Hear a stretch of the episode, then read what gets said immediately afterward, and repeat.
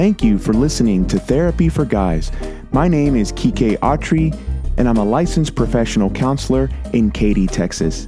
In this podcast, I want to explore the issues that men stay silent about our struggles with anxiety and depression, our relationship issues, obstacles that we face with a diagnosis like ADHD or autism or OCD, and our big existential crises, those related to spirituality and religion, to larger cultural realities, and to the question of the meaning of life.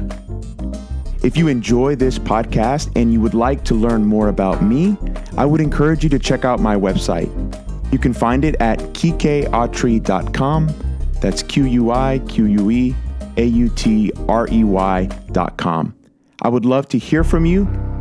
I would love to connect. And as always, remember, continue the conversation.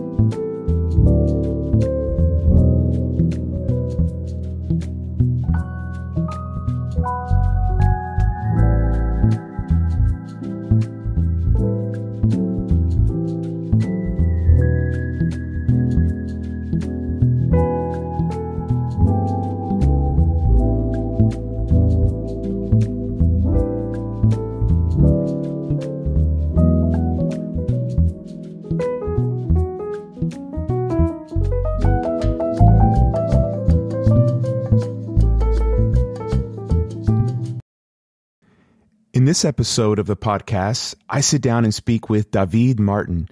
David is a licensed professional counselor supervisor. He loves working with people in the areas of counseling and mental health services. He works with other counselors, children, teens, couples, families, and adults struggling with behavioral, emotional, or relational issues. David is also the owner of Martin Counseling in Katy, Texas. He started this group practice back in 2011. David is also the founder of HoustonLPC.com, a free referral service for counseling and a social networking platform for mental health professionals in the greater Houston area. David was born in Mallorca, Spain's largest island in the Mediterranean. He moved to the United States in 2005.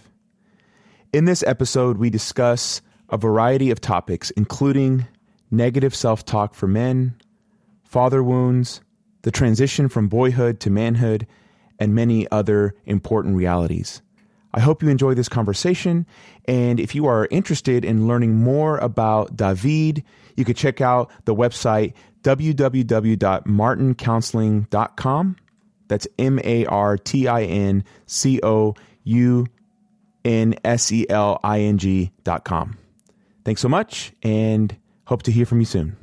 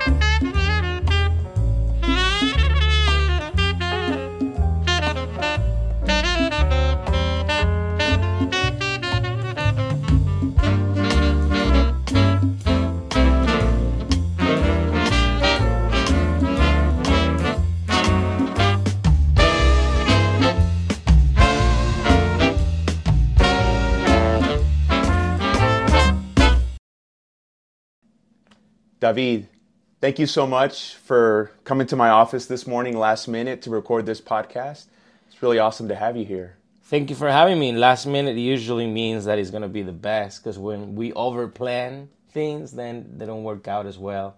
Man, that is As- so true. Just being want. spontaneous, Uh huh. kind of on the fly. Yes. So, Thank you for having me. of course, yeah. no, I'm excited. What Uh, else do we have to do on a Wednesday morning, right? Right? yeah, no, that's a great point. So, just a moment ago, we were sort of joking about uh, the pronunciation of your name, you know, because I think for the, the typical Caucasian person here in the States, they see D A V I D and they're going to pronounce it David. Well, but and it doesn't help that my last name is Martin, right? So it's- it's the- exactly. the, most uh, kind of English name that you could possibly have. So the joke is, is either David Martin or David Martin. David Martin, yeah, yeah. one of those two is okay. That one sounds much better.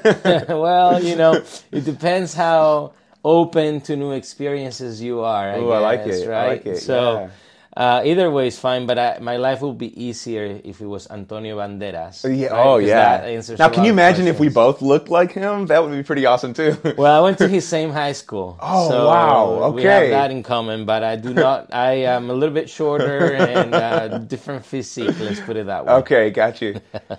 so I will kind of do an introduction later where I give the the listeners just a little bit of background on you, kind of point them in the direction of how they can kind of access your material or you know Yeah. schedule uh, an appointment with you. But I kind of like to start with just you giving me kind of a little bit of who you are, maybe some personal details if that's okay, Sure. and then kind of what you're doing professionally and, and that side of your life, and then we can kind of jump into the conversation. Yeah, sure. Well, you know, we could spend um, a whole hour here uh, dissecting some of the background, but uh, in a nutshell, what I like to tell people is I'm originally from Spain. Uh, I grew up in Malaga, which is southern Spain. I was born in Palma de Mallorca, which is Mallorca is an island on the Mediterranean, uh, geographically between Spain, the peninsula, and Italy.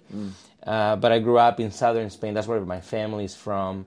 So I went to the University of Malaga. It's a public university. It's about the size of Texas A&M. It's- Okay, so big. a fairly big city. It's the sixth city in the country, and is is a fairly big university. Uh, and I studied psychology. I thought about maybe later going into a theology seminary. I, one of my choices for uh, when you know in Spain the system, you go through these uh, tests uh, that, grade you, and, then you have to choose what schools you want to go to. So Sure. you have your first choice, and then different options. So.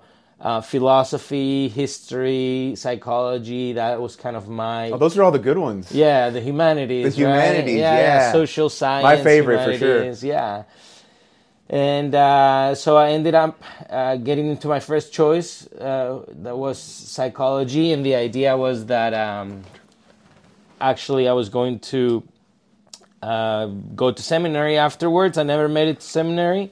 Maybe that's something that I end up doing. Um, but you know, my wife uh, is from Texas, and we met while I was Okay. still finishing school. Where, where in Texas? Uh, she's actually from the Houston area. Oh, nice. So she went to high school here in Katy, and Isanagi went to A&M. Okay. Uh, but she was doing some mission work in Spain, and the joke is that she did her mission and got herself a husband.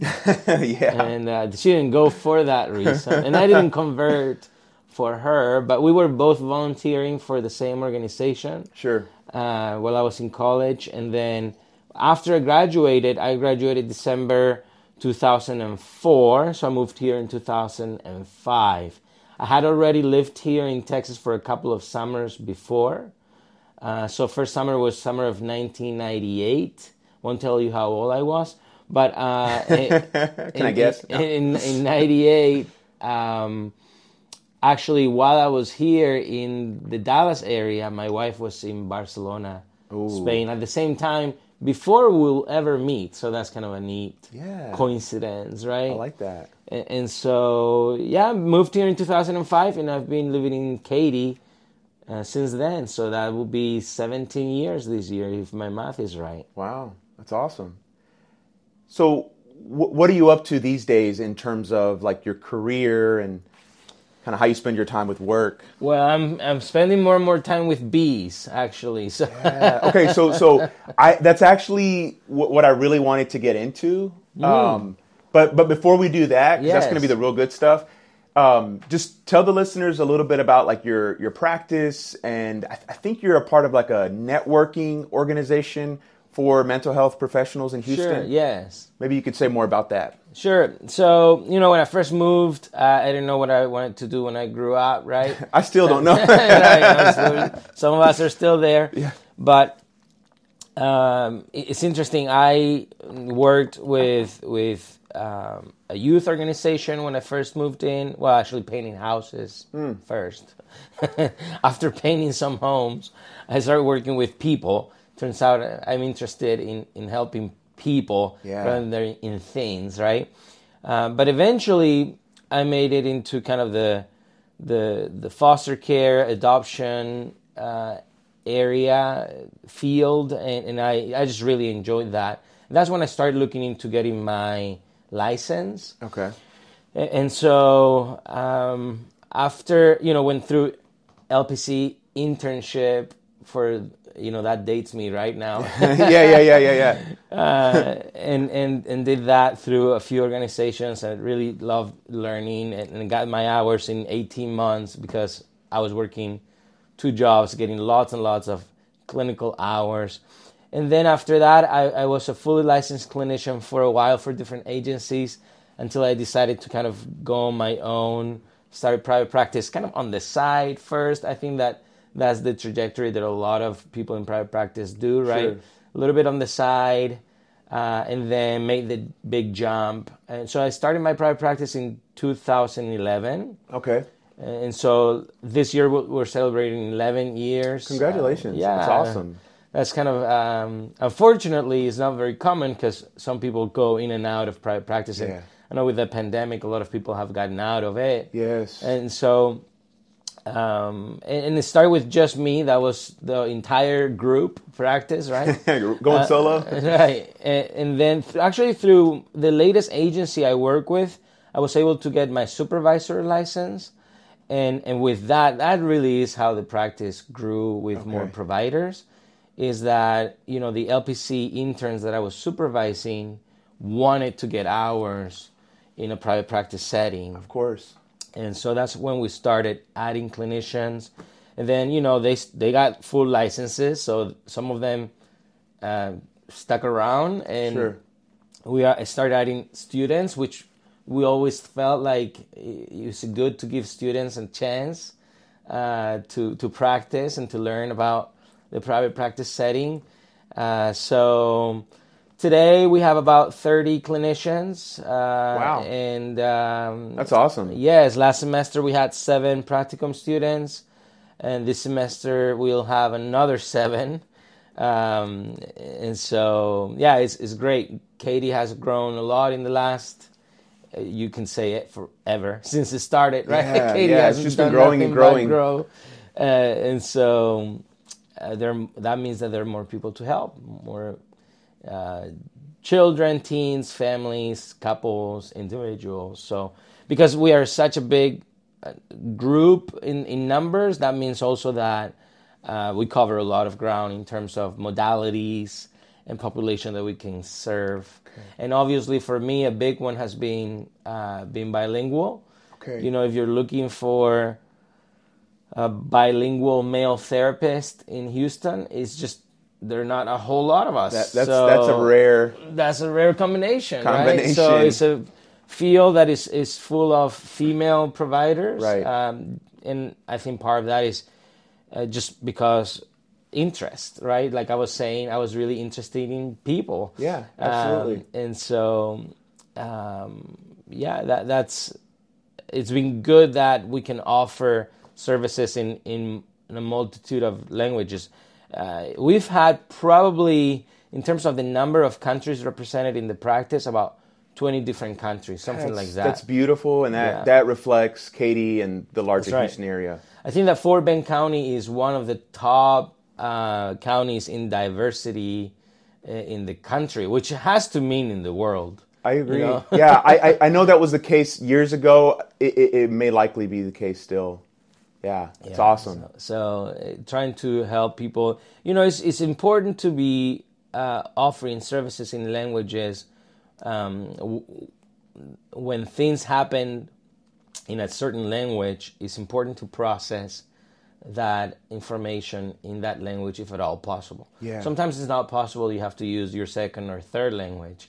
But if you can um, use the language in psychotherapy, uh, especially when we're dealing with trauma, if the trauma happened in Spanish, you should be talking in Spanish. Yeah. Because you're accessing parts of the brain that were activated at the time. That way, not your second language. It seems like you're activating different regions of your brain if you're processing in a second language. Yeah. And so, you know, for those out there listening to this, if something happened to you in Chinese, you probably should go talk to someone about it in Chinese if at all possible. Yeah, I totally agree. I love that. I, I was just listening to this kind of podcast this morning, um, kind of a kind of a, a very different sort of podcast. They really get into philosophy and stuff, and they were talking about how how language really does structure our reality in some ways. And so, Absolutely. you know, countries that are more collectivistic, they'll have certain words and certain concepts that really reflect more of that kind of communal nature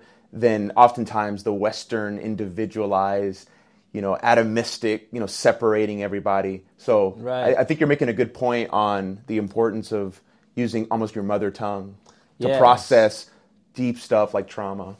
Yes, and and hopefully um, we all can identify our self talk, and, and and that is a as as you know a huge thing in in therapy is that sometimes we have messages that we are telling ourselves uh, that we might be not even conscious of, and of course we're using language for that, right? And so when we can identify our self talk, I was talking to a client that is. Uh, re- retired from the Navy, so a veteran, and uh, we were talking about the importance of recognizing what he's telling himself. Uh, you know, he's going through some difficulties in his life, and uh, likely going to go through a divorce, and and he's identifying all this negative self-talk. And if someone can, number one, acknowledge that, and number two, have some alternatives when you catch yourself uh, being so negative, maybe about yourself or about others or about life and the universe in general. Just catching that and then having a repertoire of maybe affirmations. Mm. It's, that's a name for it. Sure. You know, I, I was talking to him about.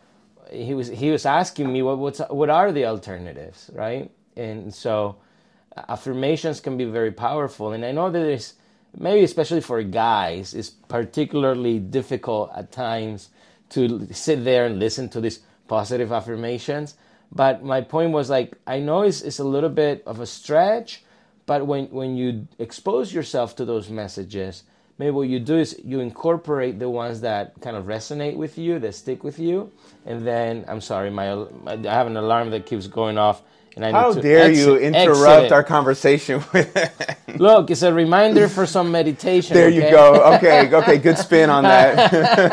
I got out of that. you did, you did. I, I'll. I'll for, you are forgiven. So, you know, take a moment with this alarm and maybe meditate. Don't close your eyes if you're driving while you're listening to this. that right? would not be a good idea. but um, yes, self talk is key. That's that was the bottom line, and, and uh, finding those alternative messages that we want to go to that can affirm some healthy, good, positive realities Yeah. of who we are.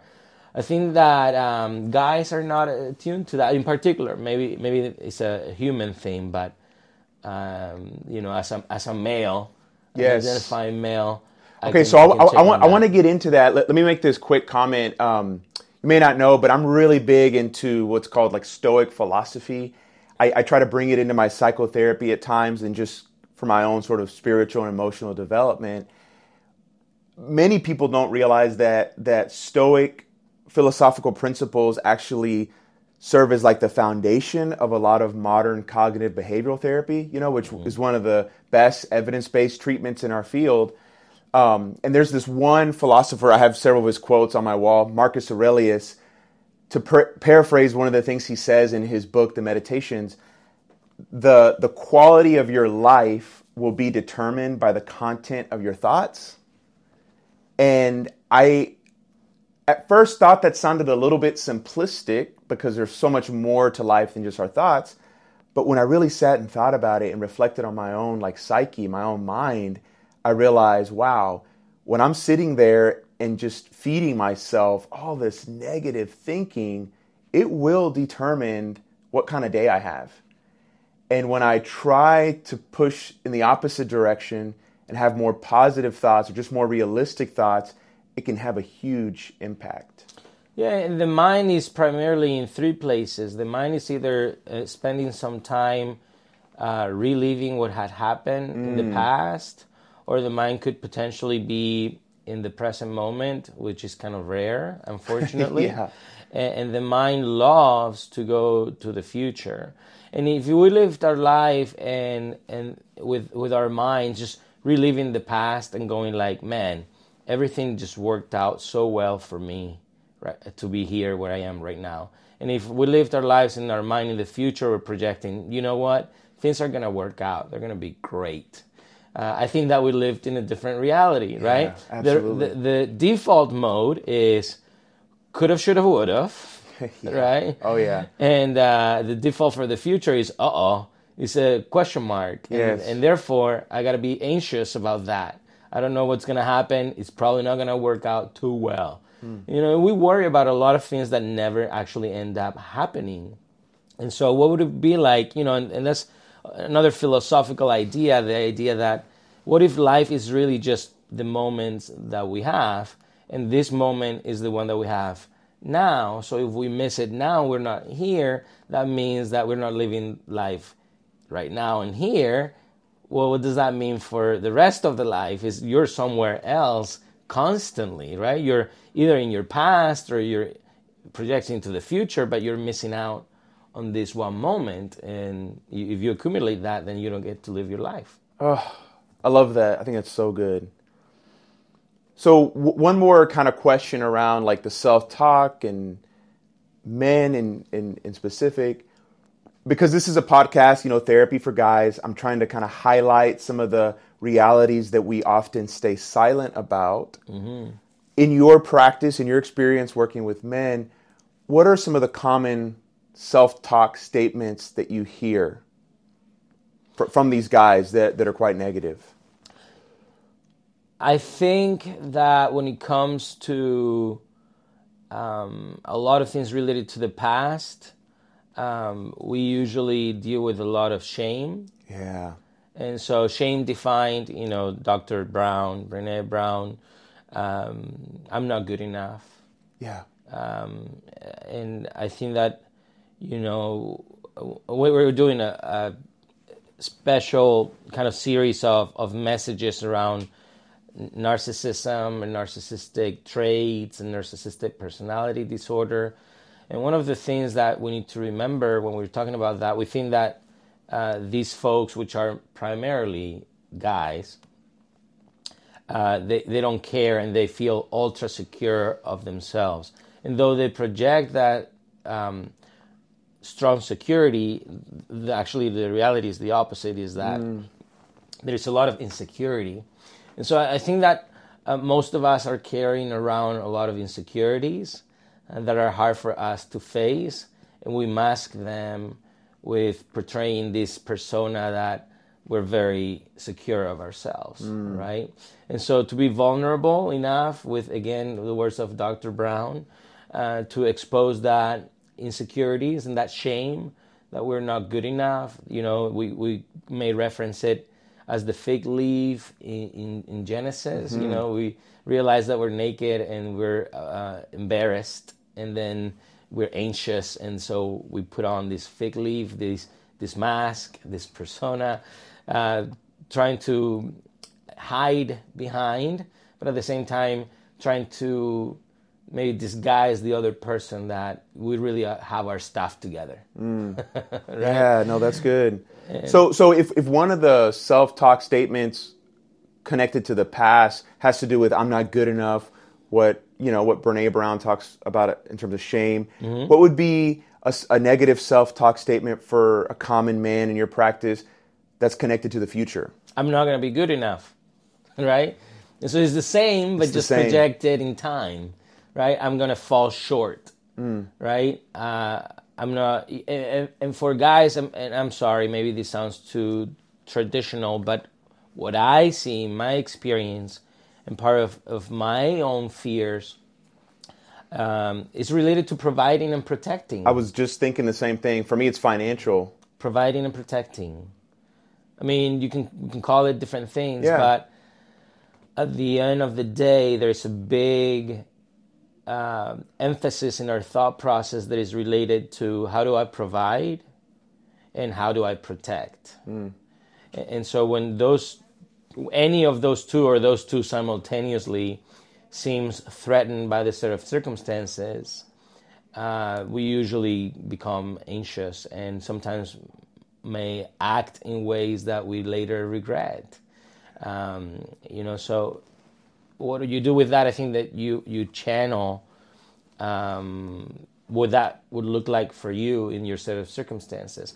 You know, it's important that we identify how to be responsible about those two things and to do those two well, uh, but also um, in a way that is aligned with the realities that we have in front of us. Because thankfully, we're not hunting, we're not gathering for our food, right?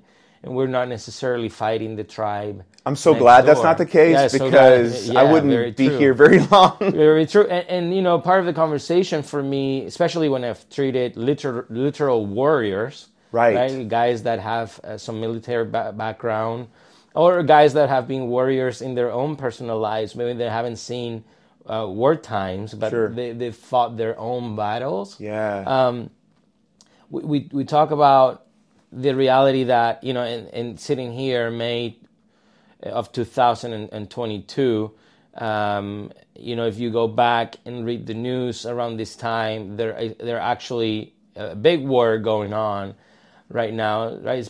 But my point is that whether it's uh, a war that is in reality happening or it's in your head you're, you're ba- battling some some some things in your life right? And, and so how do you become a good protector um, of, of yourself and your family, your community, your country, i- in a way that, that makes sense. Not necessarily, you know, carrying a gun Right. and throwing bombs, um, but being effective in, in being pro- a protector uh, around the ones uh, around people or with the people who are around you. Yeah, no, that's good. Now, in working with men, processing emotions with fathers, are there any sort of negative self talk statements revolving around being a dad Oh that, man. that, that, that you hear about, that you wrestle with in your practice? Yes, and I think that number one, sometimes we go into it when we're trying to analyze, um, assess our where we are as as parents, as fathers, uh, without really going into our own experiences with our fathers. So I, I, the first thing I try to do is try to pause the analyzing of our own parenting and actually go back and look at the attachment styles that come in from our own childhoods um, for better or worse you know? I mean you were an innocent child. You didn't choose your father that you had or your father figure or lack thereof right? And, and so we need to, I think it's important to pause and actually go, if we can, a few generations back.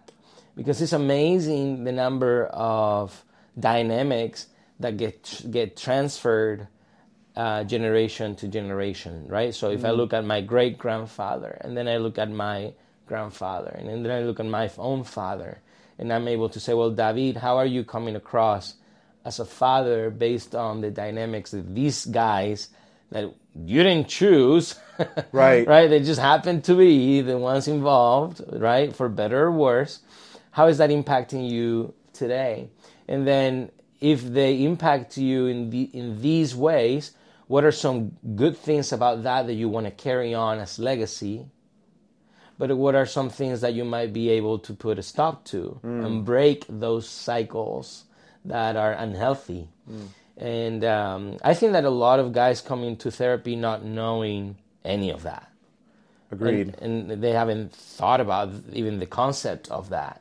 And so I think that it's important that we, you know, I do my genogram. I had a mentor when I was an intern, and he's told me, and this is one of the the few, you know, male uh, therapist mentors that, right. that, that I got. Um, and he said, "Oh man, uh, by session one or two, I'm usually um, bringing up uh, the genogram. You know, I want to draw a picture of those fa- the, who was in the family growing up, right? Tell me about the the generation before, and who had influencing you. Who who do you have emotional ties to that are very close and matched, and who who do you feel like you were in conflict with, and who was neutral? Mm. You know, a lot of our dads were spending a lot of time working. Those were the good ones, you know. Right, right. and so again, just you know, the providing piece. Um, but I I know a lot of guys that have had fathers that were very absent, mm.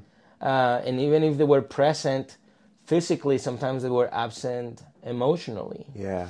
And I think that thankfully, um, this new generation of fathers, you know, I'm, I'm the father of two today is my daughter's uh, birthday. Oh, and so how old is she? She she turned nine today. Wow. And so you know, it's uh, last night I was talking to my wife, um, her mother, about this, and and we were just kind of reflecting. You know, it's a, almost a decade. It's hard. Yeah, yeah. You know, they tell you you, you throw you a baby, and before you know it, she's gonna be ten and out of you know, she's to be going to college, and you, you're like ah, yeah, yeah, kind of brush it aside, you know, right? Like that's so stereotypical.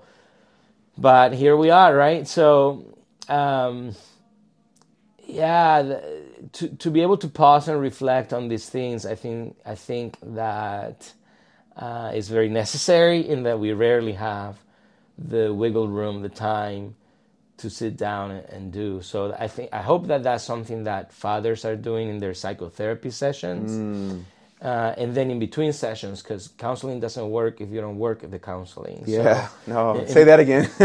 yeah, counseling doesn't work because we've heard that one a lot. Oh yeah. But then oh, yeah. The, the second part is if you don't work the counseling. So the the counseling work happens in between sessions. It's not your forty five or an hour uh, session that's not where counseling is happening. Of course, there's some counseling happening sure. there, hopefully, but really is what happens in between sessions. Yes. The work that you get to do in between.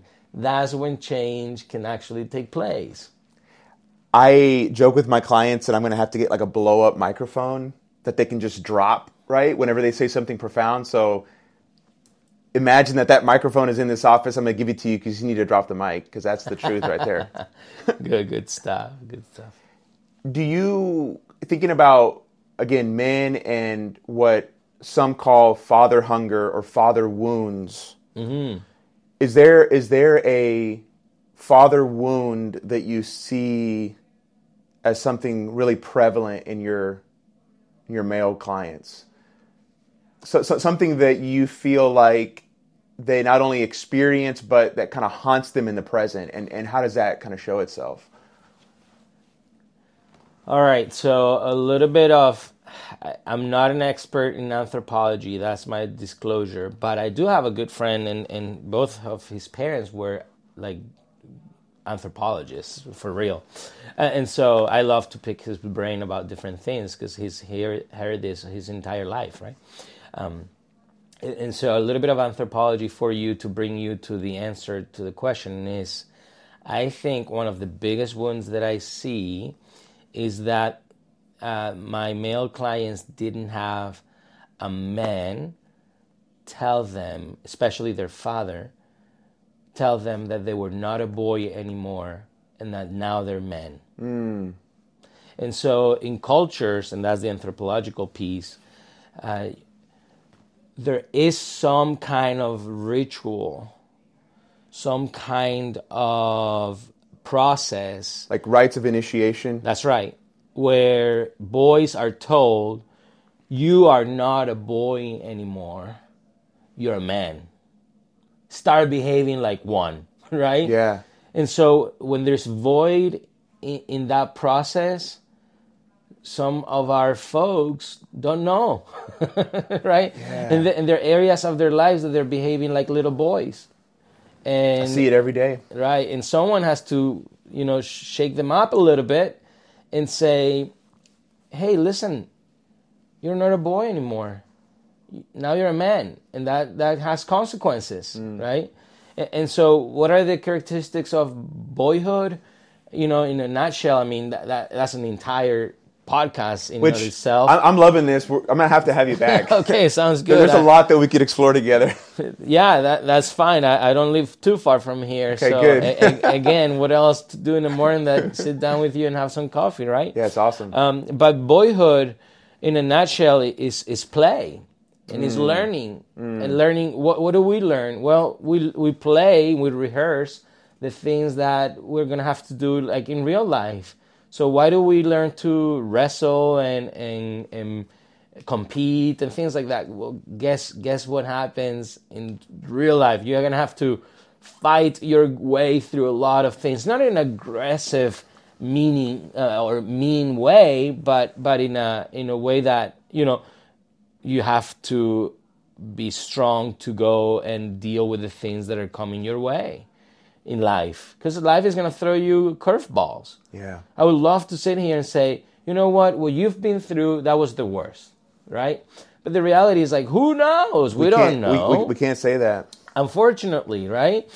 And so, um, you know, that transition between boyhood and manhood, uh, there's uh, when there's a void of someone, a man. It, it has to be a man, right? Like there's a point why, traditionally speaking, you look around in different cultures, and and women are not doing this, and, and girls are not telling the boys that now they're men. Right. It has to be another grown man mm-hmm. telling these boys, "Hey, listen, you're not a boy anymore."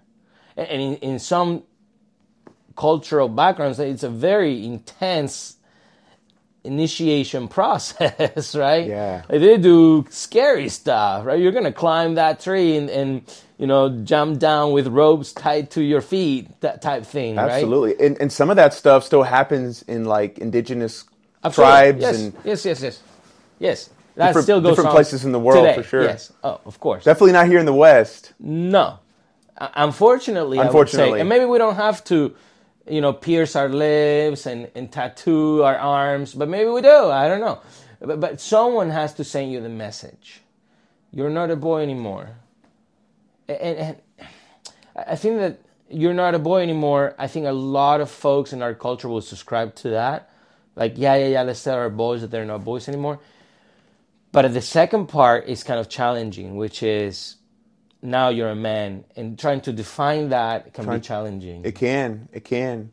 You know, I, I, want to get to that in one moment, but one of the things that's coming up for me is I share this with my teen male clients all the time that, you know, the, the whole Spider Man maxim that with great power or great privilege comes great responsibility Yep. is sort of a, a doorway into adulthood and when I'm speaking to men, kind of manhood, in that yes, it comes with some freedom and some power and some privilege, but we cannot forget the responsibility component. And and, and I, I see a lot the most of important part. it's the most important part, and I see a lot of young men struggling with that latter part. They want the power, they want the freedom, the recognition. they want the recognition.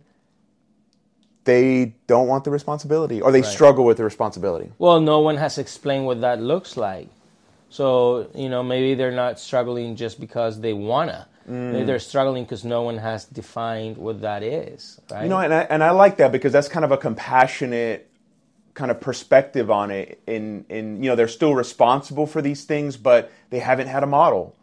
They haven't had someone kind of show them the way, and that's a big part of the problem. Well, you don't beat beat up a boy into manhood, Mm. right? You you show a model what it looks like and teach patiently. You know, think about these cultures. If we go to, you know, hunting and gathering uh, societies, which, like you've mentioned, they still exist. Um, you know, when, when boys are learning to hunt, they have to go out there. You know, there is there is a part of uh, the process that, that is fairly tough, but there's a lot of coaching. There's a lot of patiently showing. Yeah, you're not just like thrown to to, the wolves. Right. No, no, no, no. You start with the small prey, right? Um, and, and then you grow up to then go after. You know, it's Vygotsky. He explained it. Is that zone of proximal development? Yeah. Is you're trying to push to the edge where you don't know uh, that you're sure how to do this, but you have someone else that is encourage, encouraging you and challenging you and, and helping you get there until you master that. And then guess what happens when you, you're good and solid in this step? Then there's another little step that has to come. I love and, that and then you stretch, right? Vygotsky is one of my like psychological heroes. I think about his concept of relating, especially to children, in a, in terms of being a head taller than they actually are. You know, when you're playing like a game of Monopoly or something a little bit complicated, bring someone in that's a little bit younger and relate to them as though they're a little bit older, and they'll be able to kind of catch up and figure it out. That's right. I That's hadn't how we thought, grow. I hadn't thought about that as kind of a paradigm for thinking about transitioning boys into men, but I think there's something there. Um, I think we've infantilized a lot of males in our in our culture. Man, I feel like we're talking about things that could be so controversial, but they need to be said in a nuanced way. Yes, I think that. Uh, look, I, I enjoy playing video games. I like playing. I grew up playing video games. Um, I was very envious of my peers that had better consoles than mine. Um, but but today, I can't play nearly as much as I like to because uh, there are battles that I need to go out there and and handle, and the play part uh, is just the rehearsal for the t- real battle. Mm. sometimes literally, because Yeah. some of these video games guess what it is that we're doing, right? Exactly. And, and so so put put the controller down for a second. May you've rehearsed enough Yeah, yeah, right. now go out there and, and pick worthwhile battles and and engage with reality right I love it. What, okay, so what do you think about this? As, as I'm kind of picking up where you're putting down, as I'm thinking about my own life, my own practice with men, I think there's this fear that when you go out there and you take on the responsibility, you kind of become that protector, that it's it's going to be all like work and no play, and it's going to be like this drudgerous existence. And I think that's part of what repels guys from that. But I see it as the exact opposite. I see it as actually connecting to meaning and significance and and psychological excitement like to go out there and do this game that we call life is is fun.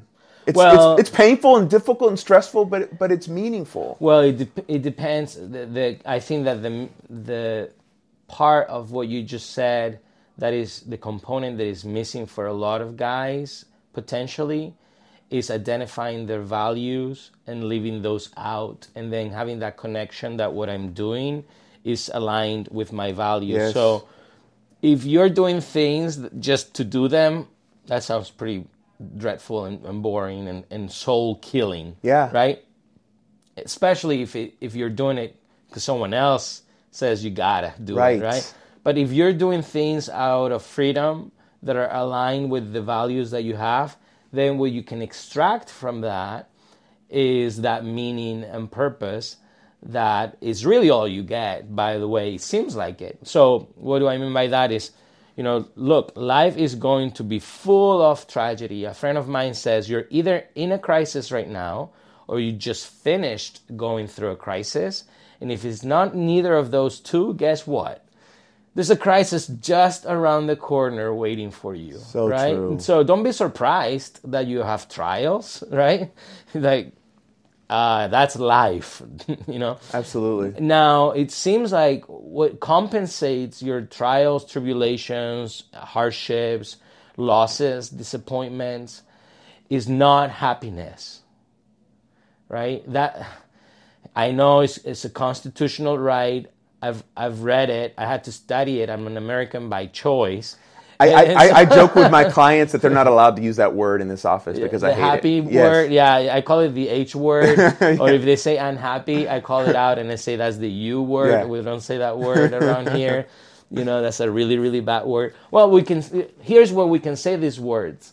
It's a feeling, right? It's an emotion. So of course there are times when you feel happy. That's good. And there are times when you feel like you need to go to the restroom. Exactly. And there are times and, when and you- both are temporary. That, hopefully. Oh, yeah. Uh, yeah. If not, we need to get you to see a doctor, right? Yes, like a real yes. physician. That's right? outside of our expertise. That's right. But you're gonna feel hungry. You're gonna be anxious. You're gonna be depressed. I, I feel sad multiple of times. I just don't allow myself. Wait, you're a therapist and you feel sad? Right, that's right. Yeah, go figure, right?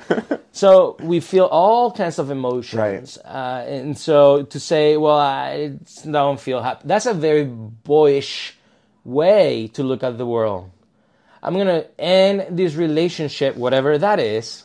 You know, some of you might picture an, an intimate married relationship, maybe a relationship at work. I'm gonna end this relationship. I'm just not happy anymore. Yeah, I'm not feeling it.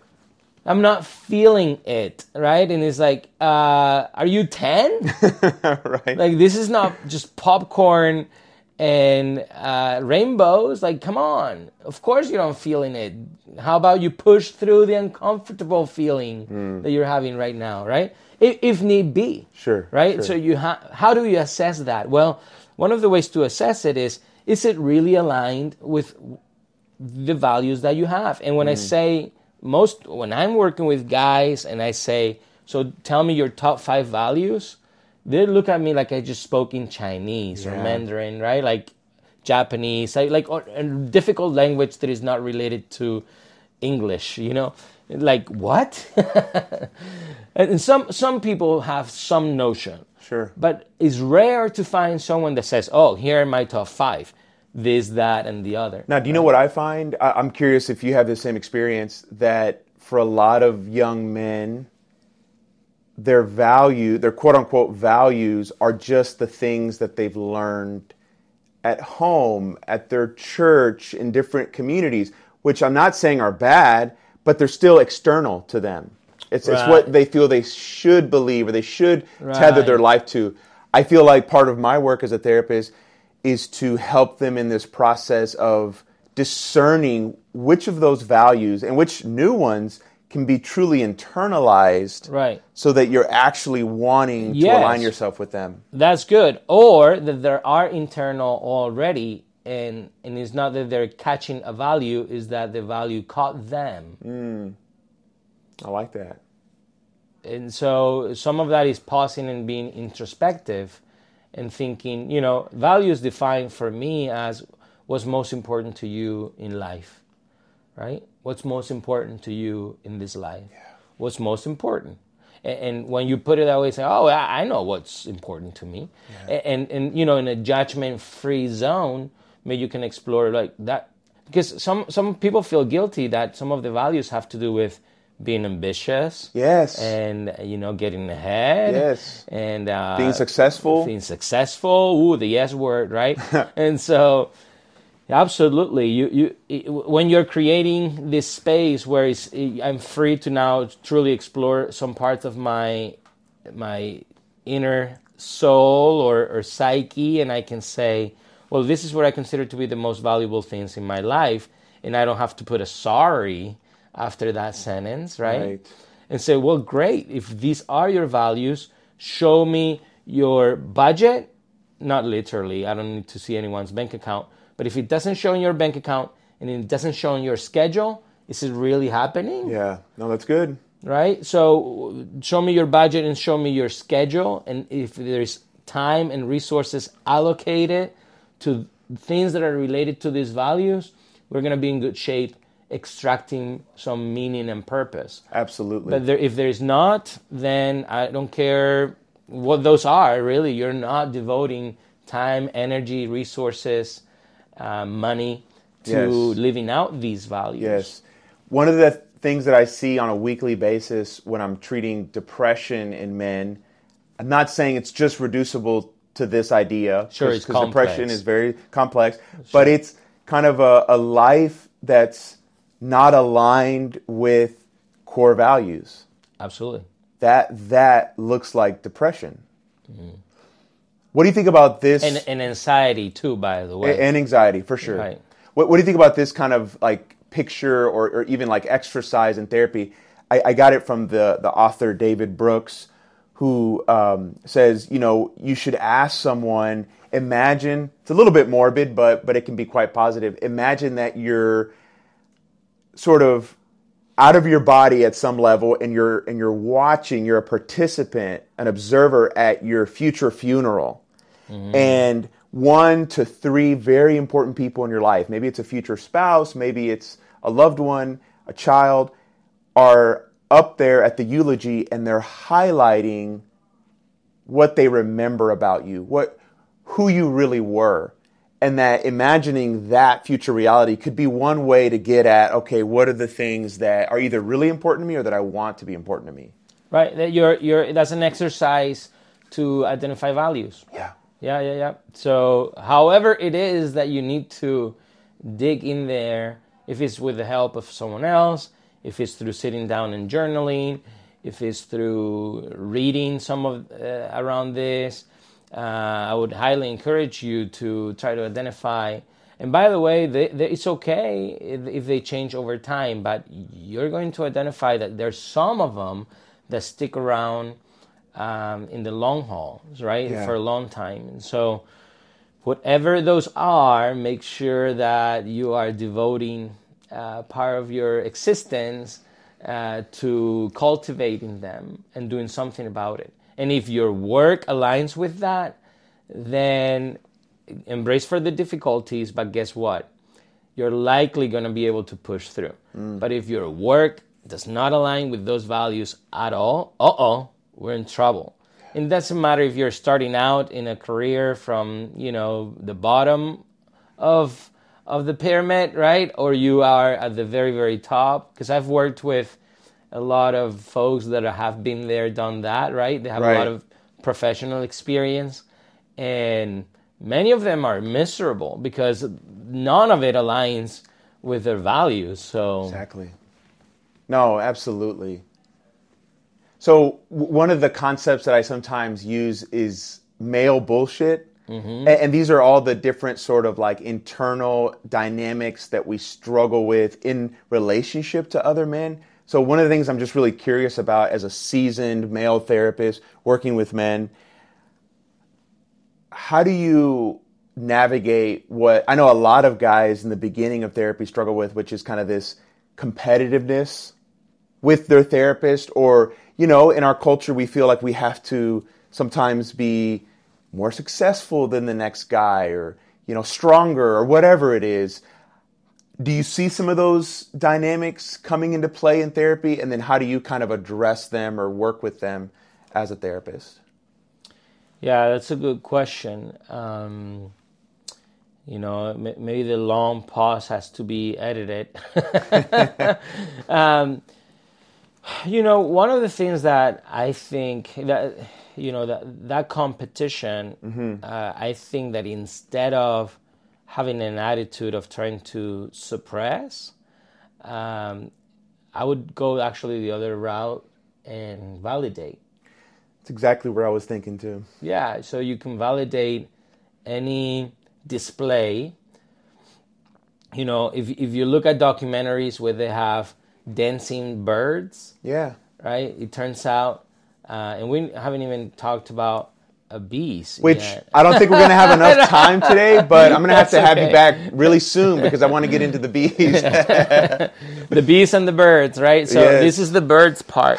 and so if if you look at uh, most uh, bird species, um, the males are the ones that look pretty, right? Oh, yeah. And they do all the dancing. Mm-hmm. Uh, so to attract uh, the females, right? And, and so look it up. You can go on your favorite video display and your favorite device and, and look at male um, birds just dancing to attract females. And so we could sit here and say, well, the dancing is wrong. you know? Yeah, yeah, yeah. And yeah. it's like, oh, that's pretty biological. You're Yeah. not going to convince these birds to behave in different ways, right? So you validate it and say, I understand. I get it. Um, how, how, what if that was not the definition of who you are as a bird?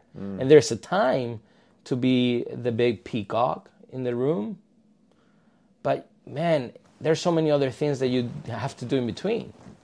Absolutely. Like you have to go out there and look for worms, and you have to go out there and maybe help build the nest, or maybe you have to go out there and take care of the eggs when she's gone because she has to go take a potty break and, and, and get you know feed and so you know?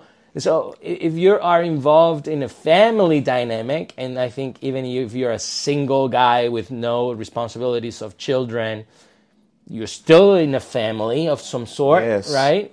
Maybe you're in a family with your community okay fair enough. But someone is either parenting you or you're parenting them i mean even in, in the context of work if you work with other human beings there's a uh, parenting that goes on. Yeah. someone is mentoring you. Well guess what that is? It's, it's form of parenting and you're maybe mentoring your peers or, or someone who works for you. Well guess what? That's another form of parenting right? And so, whatever your role is, you ha- there's also pieces of that that are likely way more important than the dance. So, if all you do is dance all the time, you're gonna starve to death. I love it. I, I, I, in one of my previous conversations with with a friend who's an artist, we're we're actually working through the like the tarot deck and looking at the different figures as just symbols or archetypes for Yeah. a healthier masculinity. And um, I kind of brought up, you know, one of my favorite kind of therapists, psychological thinkers, Albert Ellis, the whole mm-hmm. REBT idea. He just kind of boils things down to we struggle with this psychological inflexibility, this rigidity. And, and that's one of the ways I think about sort of unhealthy or toxic masculinity these days is it's like picking one trait and like obsessing on it and, and not being flexible, not being open, not realizing there's more to the story than just the dancing, the ritual dancing, right? Right. Like you were saying, it's it's much more than that. There are m- more parts of you than that, and potentially more important. Ah, beautifully said. Okay, I don't want to end it, but we have to because I'm gonna have a client in about 12 minutes. Yeah, we gotta run. Um, man, I really hope that you will come back. Sure. There's so much more that I think we could explore. But before I do end, will you just tell the listeners how they can find you? And if they're interested in contacting you or connecting with you, are they able to do that? And how do they do that? Sure. So thank you again for for having me. Absolutely. And, and yeah, we, we should figure out another day in, in space to do this in. Uh, thank you for opening your, your office for course. this too. Um, so two two primary places online Okay. that people can go. One is called HoustonLPC.com. So Houston like the city, and then Larry Peter Charles. Um, lessons for licensed professional counselor Okay. dot com uh, and one day I'll tell you the story behind that. I w- I would love to hear that because this is like the networking. Yeah, that, that's part of the networking stuff that Okay. we, that we've done through the years. And, and the other one is our practice uh, website, which is Martin, just like the last name, M A R T I N, and then the word counseling. Okay. Uh, here in Katy, and so that's martincounseling.com. So through any of those channels, people can find us and, and you know get in touch with us if you need some help. Yeah, that's wonderful. Okay, David, I ask all my clients to end with the phrase that's sort of like the, the tagline of the podcast continue the conversation. Would you do that for me? continue the conversation. What do you, what do you mean by that? Like, It, it's a way of um, getting at the idea of the podcast that as men, and, uh-huh. and more than just men, and like you were saying, to not just work in counseling, but or or counseling working for you, you work in the counseling. you working the counseling. It's it's a it's an invitation for everyone to just continue connecting with people and talking about these realities. So, would you end with that statement? Oh yes, sure. So it's, it's continue the conversation. Thank you. Yes.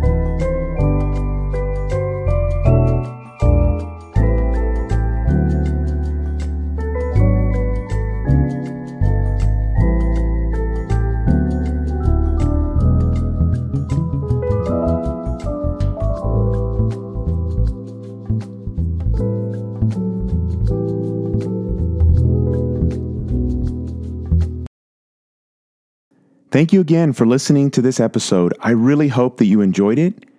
Let's try to connect. Reach out to me. You can go to my website at QUIQUEAUTREY.com or you can Google my name, Quique Autrey, on Google, and there you'll find my Facebook and Instagram accounts. If you would like to schedule an appointment, you can go to my website or you can go to the website of the practice that I serve at, Katy Teen and familycounseling.com. I can't wait to hear from you. Please share my content and remember, continue the conversation.